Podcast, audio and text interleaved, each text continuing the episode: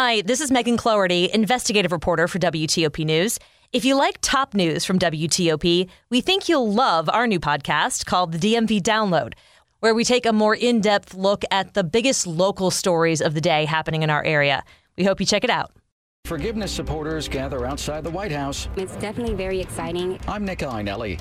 Loudoun County keeping the focus on teaching and learning. I'm Neil Augenstein. Binging Full House to earn a thousand bucks? Cut it out. I'm Jason Fraley. The Dow is up 13 at one o'clock. This is CBS News on the Hour, sponsored by Facet Wealth. Steve Kathan. The Justice Department's just filed a redacted version of the FBI's Mar-a-Lago search affidavit to a federal judge. CBS's Robert Costa says the next move could put more information into the hands of the public. The judge has said in an, in an order this week that he's highly concerned about the public interest in this case not being satiated with some kind of public release of information, at least to some extent. So it's going to be a balancing act in terms of what is released, if anything. Well, people who stand to get relief from President Biden's new student loan forgiveness plan are rallying in major cities like Washington. This fight is not over.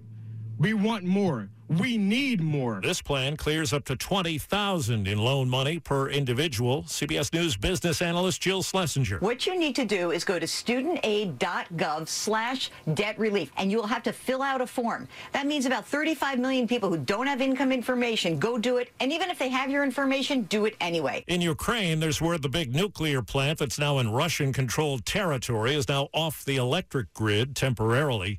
And CBS's Cami McCormick tells us U.S. officials say the Russians have suffered heavy casualties in Ukraine. The Russians have also relied on contractors in the war. Now, Vladimir Putin wants his military to increase its forces by 137,000 troops. It's not clear whether these forces would be drafted or volunteer. A federal appeals court has agreed with a judge's ruling preventing Arkansas from enforcing a ban on transgender children receiving gender affirming medical care. CBS's Linda Kenyon has the latest on abortion bans that have gone into effect today in several states. The Texas law bans abortions after fertilization, except in cases of life-threatening or severe health conditions. Tennessee's ban affects all abortions, except in the case of severe or life-threatening health conditions for the mother. Oklahoma's ban calls for up to 10 years in prison and a $100,000 fine for performing an abortion.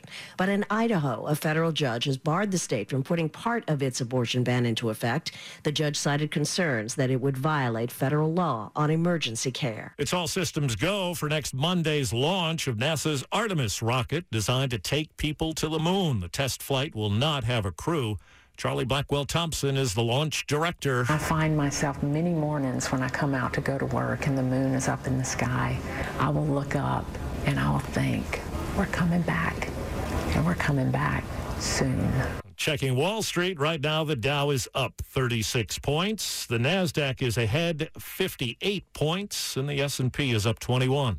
This is CBS News. Facet Wealth is an SEC registered investment advisor. They offer customized financial planning for you, not just your assets. Learn more by calling 888-598-3966. 103 on Thursday, August 25th, 85 degrees, sun and clouds out there, topping out at around 90 this afternoon.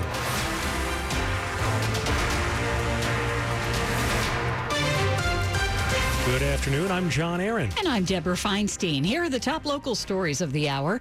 There was a rally outside the White House today hosted by supporters of President Biden's new program that erases $10,000 in federal student loan debt for those who make at least $125,000 a year. Wisdom Cole owes $30,000 on his student loans. Now, I'll be seeing $10,000 of my student loan debt uh, be forgiven and canceled. You know, that means an opportunity to become a homeowner, to become a business owner. It's definitely very exciting. That's Braxton Simpson, who has $40,000 in student debt. She says the loan forgiveness affects her. It'll be an opportunity um, really just to be able to focus on some of the grand things I want to do in life. Though she says she believes ultimately the government should do more. It is the first step that um, we can take. Um, the first step, you know. Outside the White House, Nick Iannelli, WTOP News. Republicans quickly denounced the plan as an insult to Americans who have repaid their debts and to those who didn't attend college. Critics across the political spectrum are also questioning whether the president has authority for the move, and legal challenges are virtually certain. It is the new school year in Loudoun County, and while a special grand jury investigates how Loudoun County Public Schools handled two sexual assaults last year, the focus inside the classroom is on something very different. We have over 82,000 students returning to school today, and you can just feel the energy here at Elaine E. Thompson Elementary School and across the division. Deputy Superintendent Ashley Ellis says while some families may be aware and even talk about the investigation, in school the focus is on teaching and learning. Survey data that we gather each year really indicate that families trust our teachers to do the best for their students. The most recent survey shows 95% of people believe teachers and other adults at school provide students the support they need to succeed. In Loudoun County, Neil Augenstein, WTOP News.